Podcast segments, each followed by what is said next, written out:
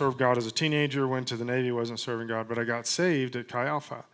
I believe strongly in Chi Alpha. I believe that, that uh, it's one of the most evangelistic groups that, uh, that, that, we as a fellowship, Assemblies of God, has. And so, uh, so yeah, we believe in this. Um, some, uh, oh, I did want to mention this because I was talking about it Wednesday night. We had at the Capitol, uh, we had Wednesday, while we were here Wednesday night, one of the committees called the Judiciary Committee was uh, listening to debate on a bill. It was the worst, it is the worst bill, the worst law that has ever been brought before any state house in the entire United States in the history of this country, um, having to do with the Second Amendment. Um, we've seen worse when it comes to abortion. But on the Second Amendment, this is the worst one, and it was basically going to ban every single gun in Colorado, which is directly goes against the Constitution. And, um, and the Democrats didn't like it either. They were worried about this one being strapped around their neck and having to deal with this in an election. And, uh, and so, in the committee, before it came to us on the floor, uh, it got voted down in committee by four Democrats, four Republicans. So, that, that does not happen very often. It just doesn't. It hasn't. That's the first time that's happened um, this session. So, so I just thought I'd let you know that. And, and uh, we're looking at kind of the world scene, some things going on. I know I mention this every now and then, but we do not get um, uh, uh, proper, healthy information in America about the rest of the world. You have to go places. Now that we have the internet, I say that, which all of these guys were born after the beginning of the internet. But um, now that we have this new thing called the webs, um, we can uh, we can go and get information, right? And we're having this opportunity to look at news around the world. I would suggest that you do this, that you take advantage of this. There's a lot of ways you can do it. You can get email alerts, you can get SMS feeds, you can all, all RSS feeds, you can get all kinds of stuff um, that'll set up news for you. Uh, I do this, and I have places from all over the world, but I, I specifically focus on Israel um, because God focuses on Israel. And uh, so I get a bunch of news stuff from Israel. And we don't hear about a lot of this stuff going over uh, that's going on in the Middle East. We don't hear about it in America. But one thing that really jumped out at me this this last week, well, there's a bunch of stuff. They've been going through some elections. They've they've had some transition different things. There was a push actually in Israel to to make um, uh, Christianity illegal in Israel. A, a, strong liberal part of Israel was doing that. And uh, the leadership and Netanyahu uh, squelched that and said that's not who we are. And but, but here's something that happened that I have not really seen it much. I haven't seen it any really on American news. But the crown prince of Iran, he was the he is the, uh, was the Shah he is previous Shah's son. Okay, um, he visited Israel this last week. Now you say, okay, that is that's the first time in the history of what we call Israel today that this has happened. 75 years plus. This is the first time this has happened. People from Iran don't visit Israel. Okay. Now we are seeing some other transitions, places like Turkey, Egypt. We've even seen some places like Saudi Arabia that are lightening some of their stance against Israel and connecting and talking and some of this kind of stuff. But for the crown prince of Iran, the country that hates Israel the most, remember when Ahmadinejad would stand there and say, "We will push." We will destroy every person in Israel, Israel and push all of Israel into the sea. Okay, this is Iran. Um, he comes to Israel last week, and the speeches and things that he made were, were talking about Tehran, their capital, talking about the human rights violation, uh, violations in Tehran. The crown prince of Saudi, I mean, of Iran, is saying this about Tehran, in Israel. This is, this is unprecedented. So you say, well, what does that mean? Well, I don't necessarily know totally what it means, but here is a possibility. Don't, don't speak too much into this or, or think too much into this, but here is just a possibility that, sh- that we should be looking at.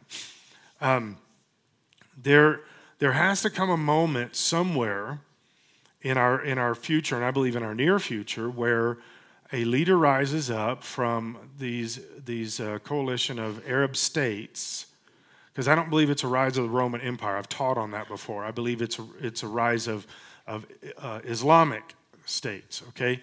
And one of these states has to have a quickly rising leader that becomes very, very popular around the world, and we will end up calling him the Antichrist. Okay? But he has to be very popular, and he has to specifically have at least enough popularity within Israel for them to sign a peace treaty and make this okay around the world with the, with the Arab states. You see what I'm saying?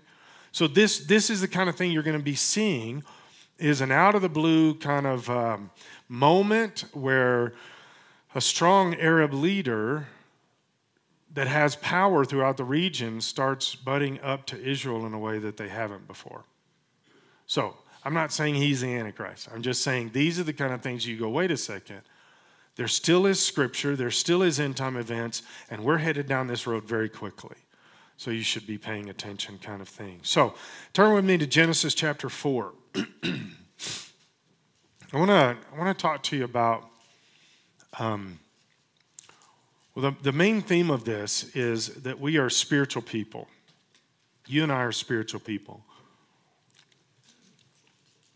I think that's a difficult thing to process. I think that's a difficult thing to keep in our minds on a regular basis because we're also physical people, and, and um, the physicalness of who we are is, uh, what kind of steers the ship. It seems to be most of them. It shouldn't be, but but this is is how we see ourselves, how we see what's going on. We our our roots quickly go deeply in a physical nature into the system of what we call the world, and and so it's difficult sometimes for us to kind of take a step back and realize, and I think we should be doing this on a regular basis, that we're spiritual first and that God created us in his image spiritually more than he did. In my opinion, it's spiritual, mental, emotional, and physical as we as we go down. Actually, I would say mental and emotional are switch, but but physical is the last of how God has created us in his image. That's not the push.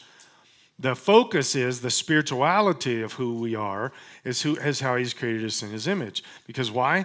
We're going to live forever. We are eternal beings. So let me let me kind of walk us through some stuff here because I want you to I want you to process this and really get a, a bigger picture and uh, and hopefully a more uh, pushed into your world picture of of the the the understanding that we are spiritual people. So I'm going to start in Genesis, in Genesis chapter four. And he, here's the thing with this: this is not the this is not normally a scripture that people would go to when to talk about this subject.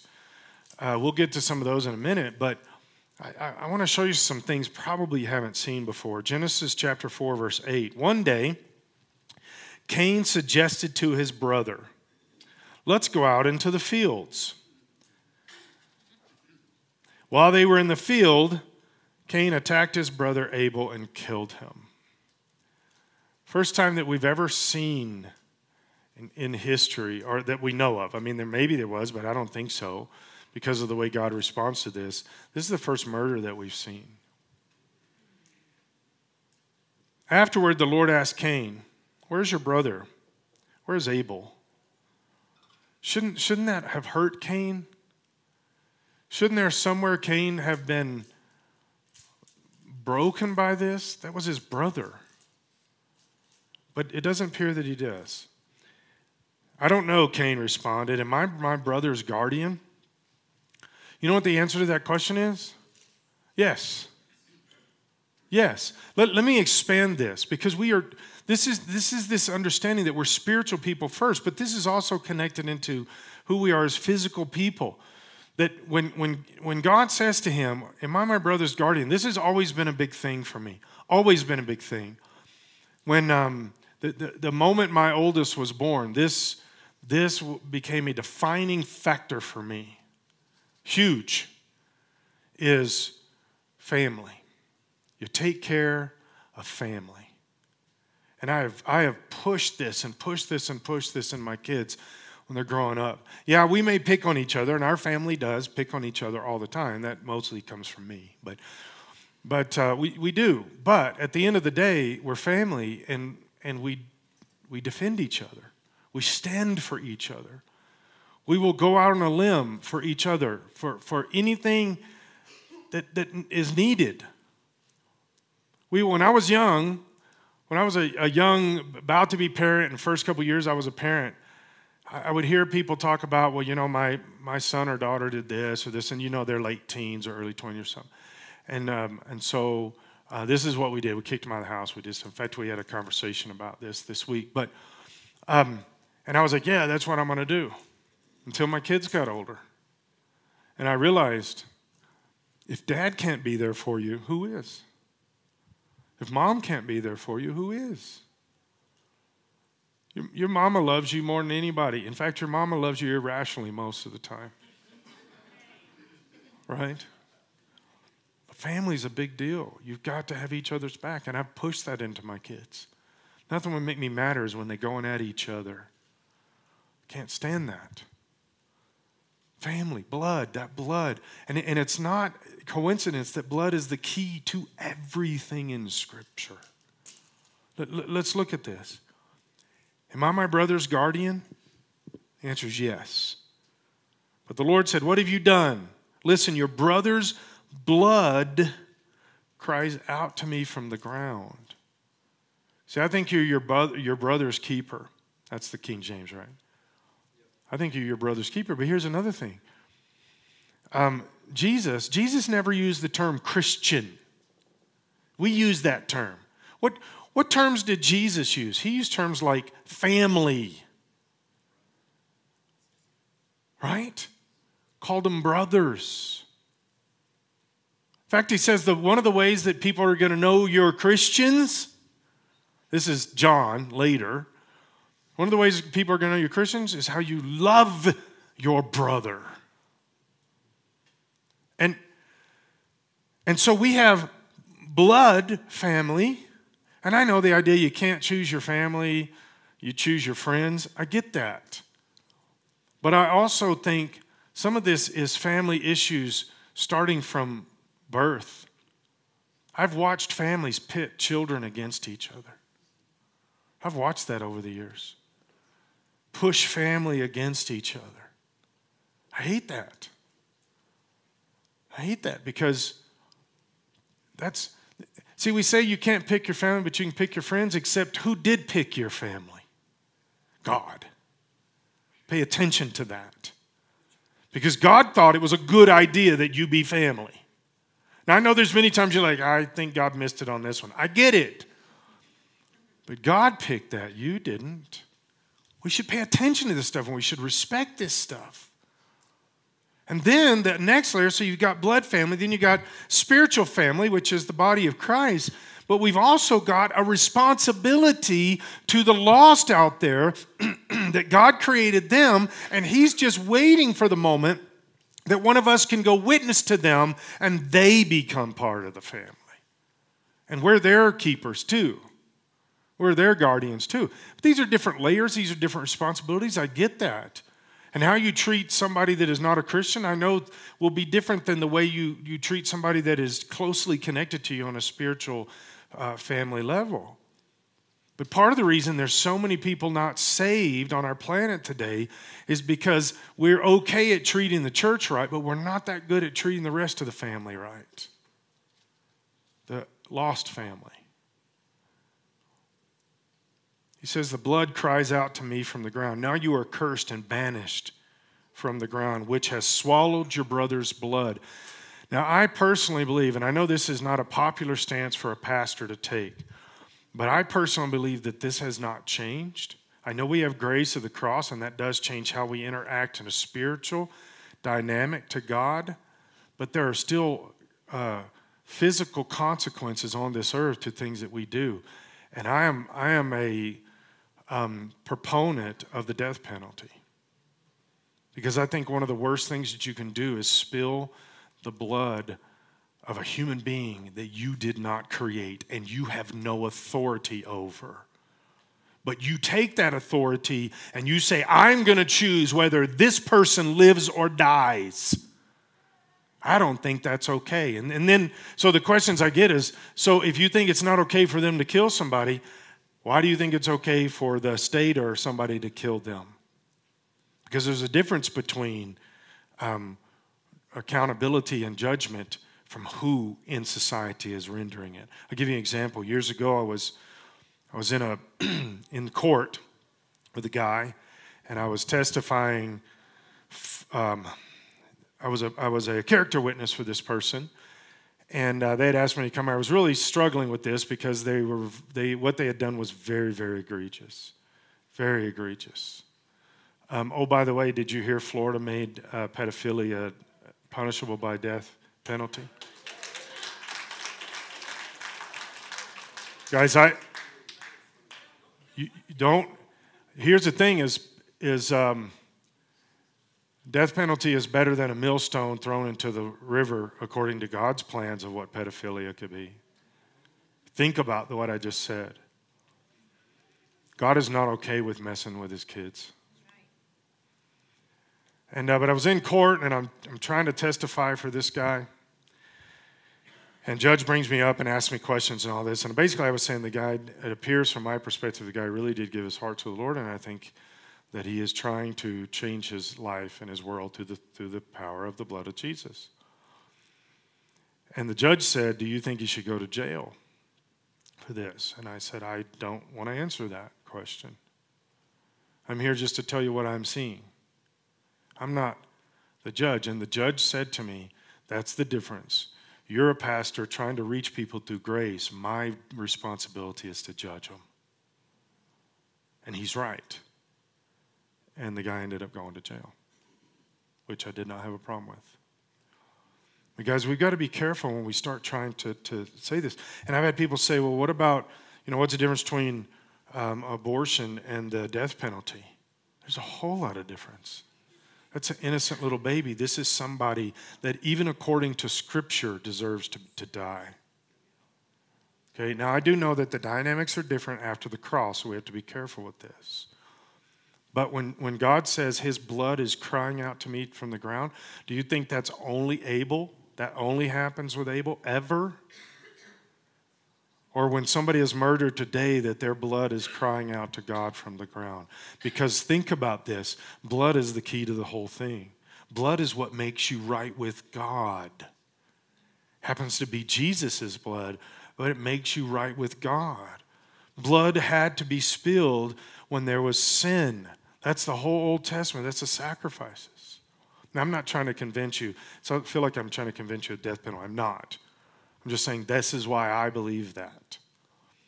Because this is this is you don't have the authority, the right, I'm saying spiritual authority to take somebody's life.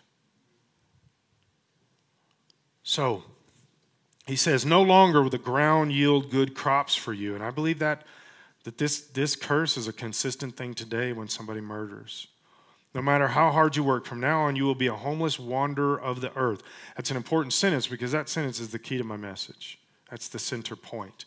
From now on you will be a homeless wanderer. Cain replied to the Lord, My punishment is too great for me to bear. You know how many times I hear that stuff in the Capitol?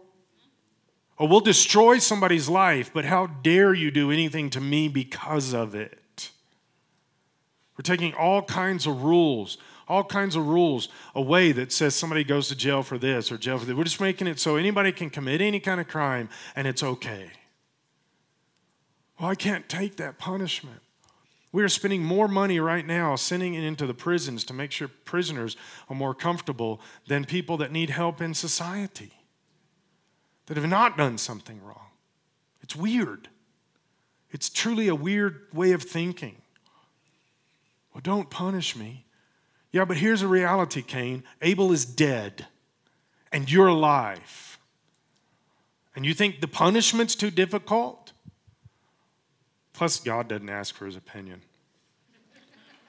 My punishment is too great for me to bear. You have banished me from the land and from your presence. No, Cain, you took yourself away from God's presence. God can't banish you to some place on the earth and be farther away from Him. You have made me a homeless wanderer. Second time we hear that. Anyone who finds me will kill me. The Lord replied, No, for I will give a sevenfold punishment to anyone who kills you. Then the Lord put a mark on Cain to warn anyone who might try to kill him. So Cain left the Lord's presence and settled in the land of Nod, east of Eden. Now, this is important. Let me read the last uh, sentence in verse 12. From now on, you will be a homeless wanderer on the earth. And let me read the last part of the sentence in verse 14. You have made me a homeless wanderer. And then he says in verse 16, But Cain, Cain um, settled in the land of Nod. So, so here is a, a pre a precursor to what, what really, I, I think this is all of Scripture that we're coming up to. And I'm going to read some scriptures out of the New Testament that are saying this exact thing that Cain was a homeless wanderer, although he lived somewhere. He was a homeless wanderer that lived in a house. See, see, this is the part where when we really think about the spirituality of who we are, which I don't I, I think that is so difficult for us as human beings to think spiritually because we're human. We get caught up in the minutia of being human. And it's hard for us to, to as, as a Hebrew 12 says, keep our eyes on Jesus. It's hard to do that sometimes because there's so much of life happening. I think that we, not because we've murdered somebody, but because Adam and Eve broke everything, that we are homeless wanderers living in a place. Because Adam and Eve broke this thing. I, I don't think Adam and Eve were homeless wanderers. I think when they were in the garden, walking and talking with God, they were interacting with God on the spiritual level, physically, that, that God had intended. That they were not um, displaced in their spirit or in their mind. They were where they were supposed to be. But when they brought sin in, sin began to break them and, and corrupt them physically, spiritually, everything. And then sin broke the planet and corrupted the planet in this process. And I think once they left the garden, they, they became this, in, in their spirit, they became this homeless wanderer mentality in their spirit, although they live somewhere. That that's that that was what in fact I, I believe this on a mental health level. This is not what, what I'm about to say will will never be accepted in any modern secular mental health thought process. But I believe part of the reason that I, I think a major, major reason that we as a society, now this is individualistic, but I think it's societal. In other words, I think it's macro more than it's micro, but it plays itself out individualistically the most, is the reason that we, as a society, as a people across the planet, struggle with things like depression so much is because we have been disconnected into the broken part of who we are. We've been pulled away from the Creator who made us. And the more we get pulled away from the Creator who made us, as a society, but also individually, this, this affects us, and we, and, and we are, are longing and desiring for that reconnection. I don't think we, we actively understand that's what we're longing for, but that's what it is. We're missing something. Something is not right. We use the terminology like lost. We are lost people. Because why? We're, we're not, I know where I'm standing right now, but I can be standing right here knowing every single um, thing about where I'm standing, but I can be lost because we're talking about spiritually lost. We're not talking about physically lost. And so, this disconnect, the more we become, um, pu- the more we push God away as a society, more, the more that causes individuals to be emotionally, mentally, and spiritually disconnected from the life giver.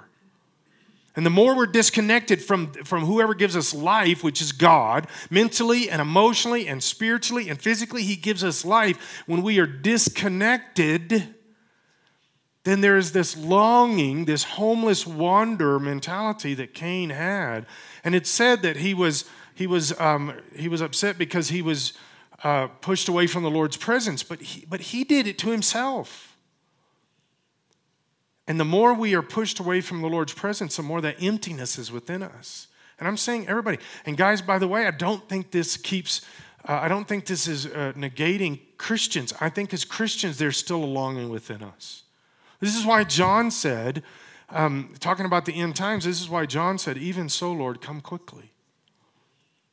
There are people that I know that I that I know that need Jesus, and I want them to be saved. And that moves my heart, moves my soul, it motivates me, and it, and it convicts me. And I want to talk to them about Jesus. But at the same time, in parallel with that, I am also saying, Lord, just come back. Let's shut this thing down. Let's stop this evil and this darkness and this, this, this destruction. Let's stop this and let's step into your presence. Because there's still this emptiness, this longing that I recognize I'm a, I'm a homeless wanderer. This is not this is not where I belong. The Garden of Eden was where I belonged, but that's broken. And so now we need the blood of Jesus to put this back together. First Peter, verse 1. Have you, have you ever wondered what Adam and Eve felt like after they left the garden? I'm saying spiritually, like they missed it. There's no way they couldn't have. You cannot convince me that they didn't miss the garden every second of every day. That they didn't miss that talking and walking with God every second of every day. And they, they saw firsthand the entire planet that was perfect and everything was Garden of Eden mentality because I don't necessarily believe, I don't believe that the garden in the big picture was limited to a space. I know they were at a space and when they got kicked out, God drew a spiritual uh, circle around that space and put a, a sword, an angel with a flaming sword there. But the reason that I know that that is what God did on a spiritual level is because why haven't we found the dude with the sword if it was a location on the planet? Right? Why didn't somebody bump into him and go, oh, is the garden behind you? That kind of thing. Because why? God took it away from us spiritually, and the whole planet was the garden. Now it's broken. And Adam and Eve watched this. Think about this. Adam and Eve watched the earth begin to change and shift and be destroyed and groan spiritually, all these different things. Adam and Eve watched this. Don't you think they hurt? They missed this? 1 Peter 1, verse 17. And remember that the Heavenly Father to whom you pray has no favorites. God has no favorites, but He sure does use some people more than others, doesn't He? You know what the key to that is? For the most part, I think there's some uniqueness to this, but you know what the key is? Submission and obedience. I mean, you can argue with God for like five years before you do what He tells you to do. but then when you finally say, okay, God, I'll put those shoes on and I'll go, um, God will use you. Right? I know what it is to argue with God. You know what it is to argue with God and resist. I mean, nobody does it five years, but I'm kidding. Most people do it much longer. But, but guys, here's the thing submission and obedience. When you get that down, when you make that uh, the defining part of your life, submission and obedience. But I want to do, it doesn't matter what you want to do, do what God says. It'll always be better than what you coming up with always, always better. What I, I think that I, my life should look like this stop it and just submit and be obedient. And it's amazing how all of a sudden you'll look like one of God's favorites, even though He doesn't have favorites. He will judge or reward you according to what you do. So, what do we do? So, you must live in reverent fear of Him during your time here as temporary residents temporary residents. That, that life is short, it's fleeting.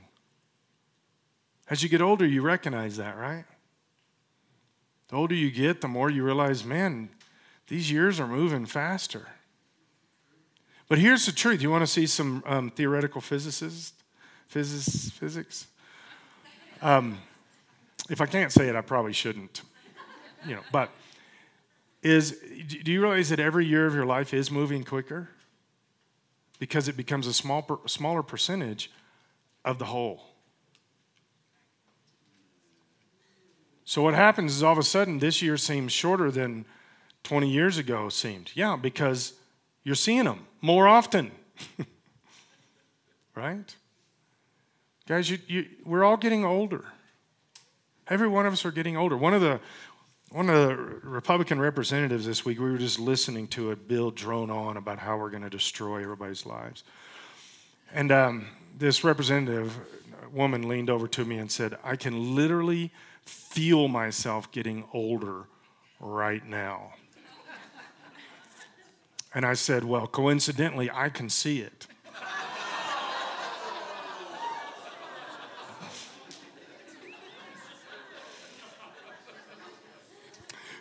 She didn't she had this a similar response. She didn't think it was near as funny as i thought it was. Guys we are we're getting older every day. Getting older every second. But you know what? This life is temporary. It's okay because this body's getting older but you're not getting older. This body is decaying but you're not decaying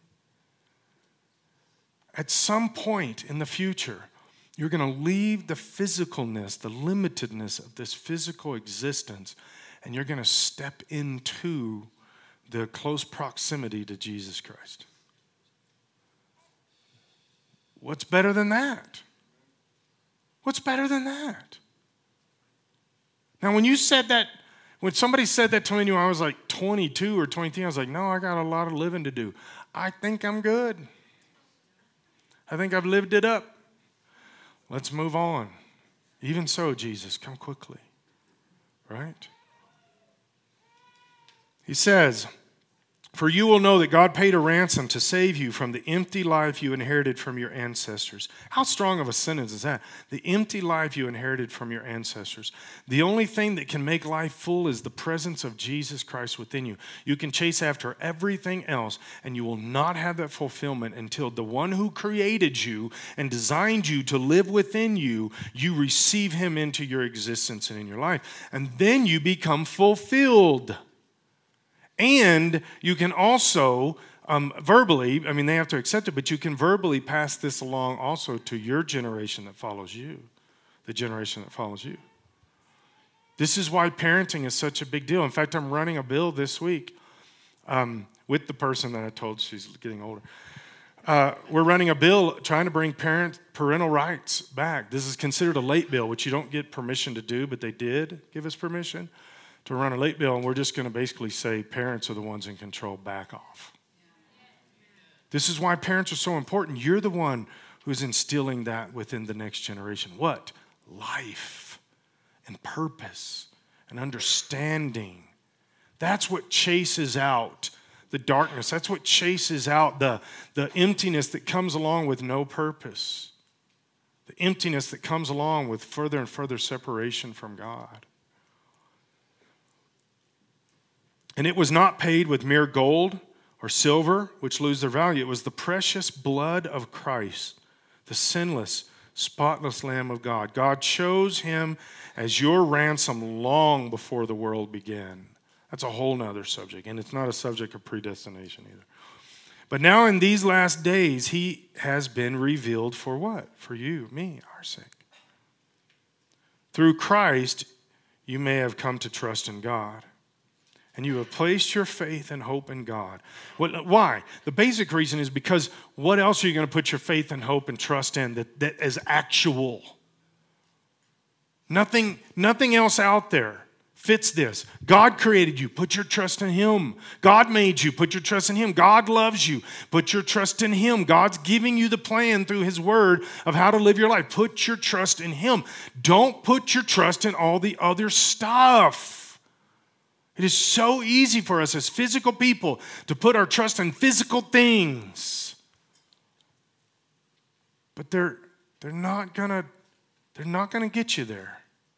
Put your trust in God. And you have placed your faith and hope in God because He raised Christ from the dead and gave Him great glory. You were cleansed from your sins when you obeyed the truth. So now since you have been cleansed of your sins, now show sincere love to each other as brothers and sisters. Why? Because you are your brother's keeper. Because they're spiritual and you're spiritual. And we're obligated, we're connected, we're obligated to, to take care of each other, love each other, love each other deeply with all your heart. For you have been born again, not but not to a life that will quickly end. Your new life will last forever because it comes from the eternal living Word of God. You're an eternal person. As the scriptures say, people are like grass. Their beauty is like a flower in their field. The grass withers and the flower, flower fades, but the word of the Lord remains forever. This physicalness is, is, is going to fade away. This physicalness is like flowers and grass, it's going to fade away. But the word of the Lord remains forever. And that word is the good news that was preached to you. 2 Corinthians chapter 5, verse 1.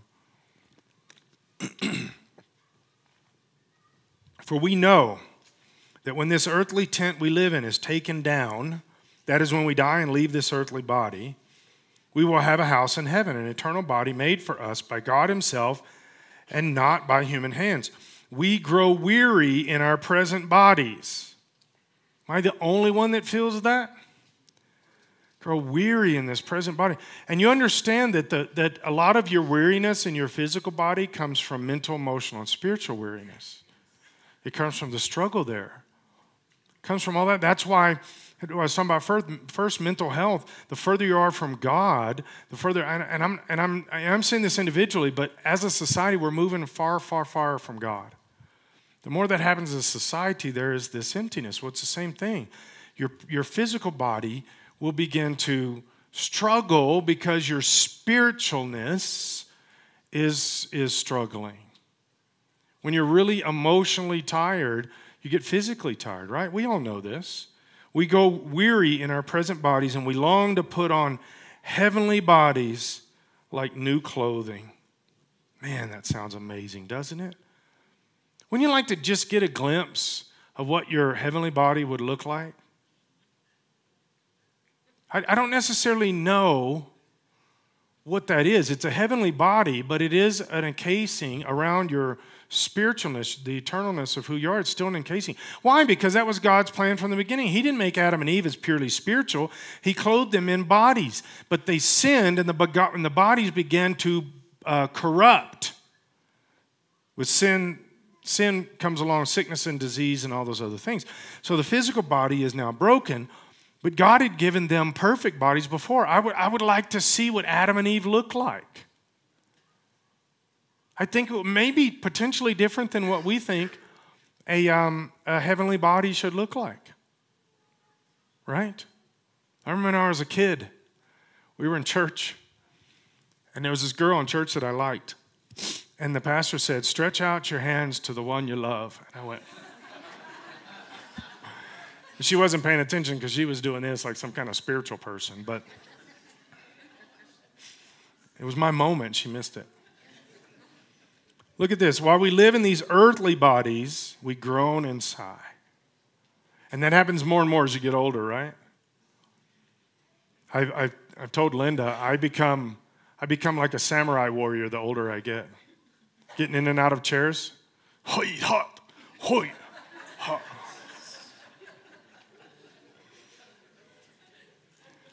We groan inside, but it's not that we want to die and get rid of these bodies that clothe us. Rather, it's not just that I want to get rid of this body, although sometimes I do, right?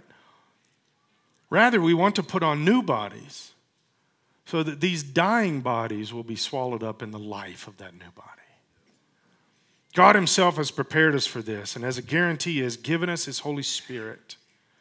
So we are always confident, even though we know that as long as we live in these bodies, we're not at home with the Lord.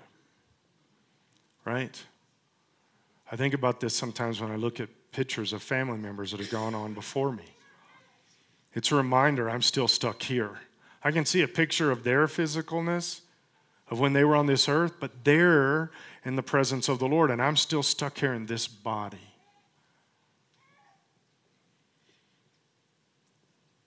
For we live by believing and not by seeing. Yes, we are fully confident we would rather be away from these earthly bodies, for then we will be at home with the Lord. So, whether we are here in this body or away from this body, our goal is what? And this is the key to please the Lord because we're spiritual people and He's our spiritual God, our King, our Creator, and everything.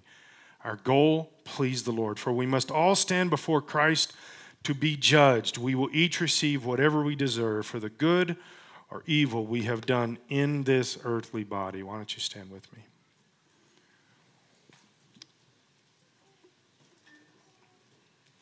So I want us to pray. And um, I'm going to pray for me and for you, and I would like you to pray for you that, um, that we can see, just a little clearer, we can see that we're, we're spiritual people. We're not just physical people, we're not limited to here. It's not about what I want or don't want, it's about what the Lord wants. And for every one of us to be able to say, and every one of us can grow in this, every one of us, God, help me to be less like me and more like you. Help me to desire the stuff that I want less and to desire the things that you want more. Why? Because I'm a spiritual person, right? Let's pray. God, we thank you. Lord, thank you, thank you for making us. God, I want to start there. You made me. You created me. You fashioned me. You made me exactly like you want me. And then I and then I drag this physical body along with me. God, thank you for loving us, every one of us. Thank you for loving people that we struggle loving. Thank you for caring about people that we don't care about. Lord, you know everybody. And you know how you design them, and you know their potential and their purpose. You know our potential and our purpose. God, and I believe that every single person in this room, that none of us have completely tapped into our potential. So, Lord, help us to, to focus in on the fact that we're spiritual first. You created you, us, you, you designed us. God, and our purpose flows from that. Our potential flows out of that. Lord, if you call me to it, I can do it. Doesn't matter what it is, I can do it, or you wouldn't call me. You created me to accomplish things that I have no idea about right now. That you've already given me attributes. You've already given parts of, of me that, that maybe I'm, I'm, I already know. Lord, they have not been realized, but they will be if I keep my eyes on you, Jesus. So, Lord, I pray for all of us, I pray for me. Lord, wash us clean and cover us with the blood of Jesus. Cover us with your blood. And Jesus, guide us and lead us to where we're supposed to be, what we're doing. God, in our everyday world, guide us one step at a time to that to that person, to that moment, to that, that exact place that we need to be. And Lord, we're going to listen to you. We're going to focus on you. We're going to seek you. We're going to pursue you with everything about us. Because, Lord, I believe you called us to be our brother's keeper. In Jesus' name.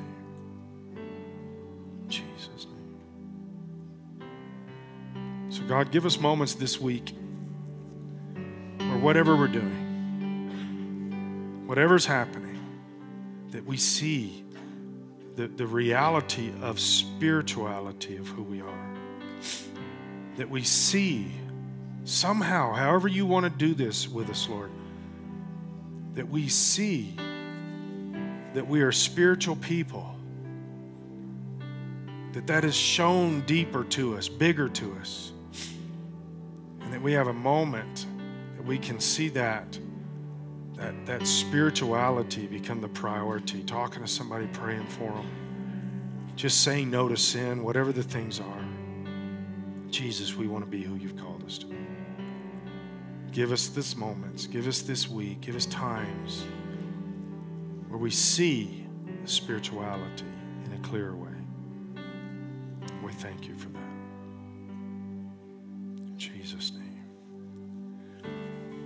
Amen. Before noon tomorrow, God is going to give you the opportunity to let somebody know that they're spiritual. They may not know it. Tell them. Talk to them about Jesus, the one who created them. And uh, God will honor that in your life. It's a guarantee. So definitely take the opportunity to get to know um, our missionaries, grab their prayer card, and uh, shake somebody's hand.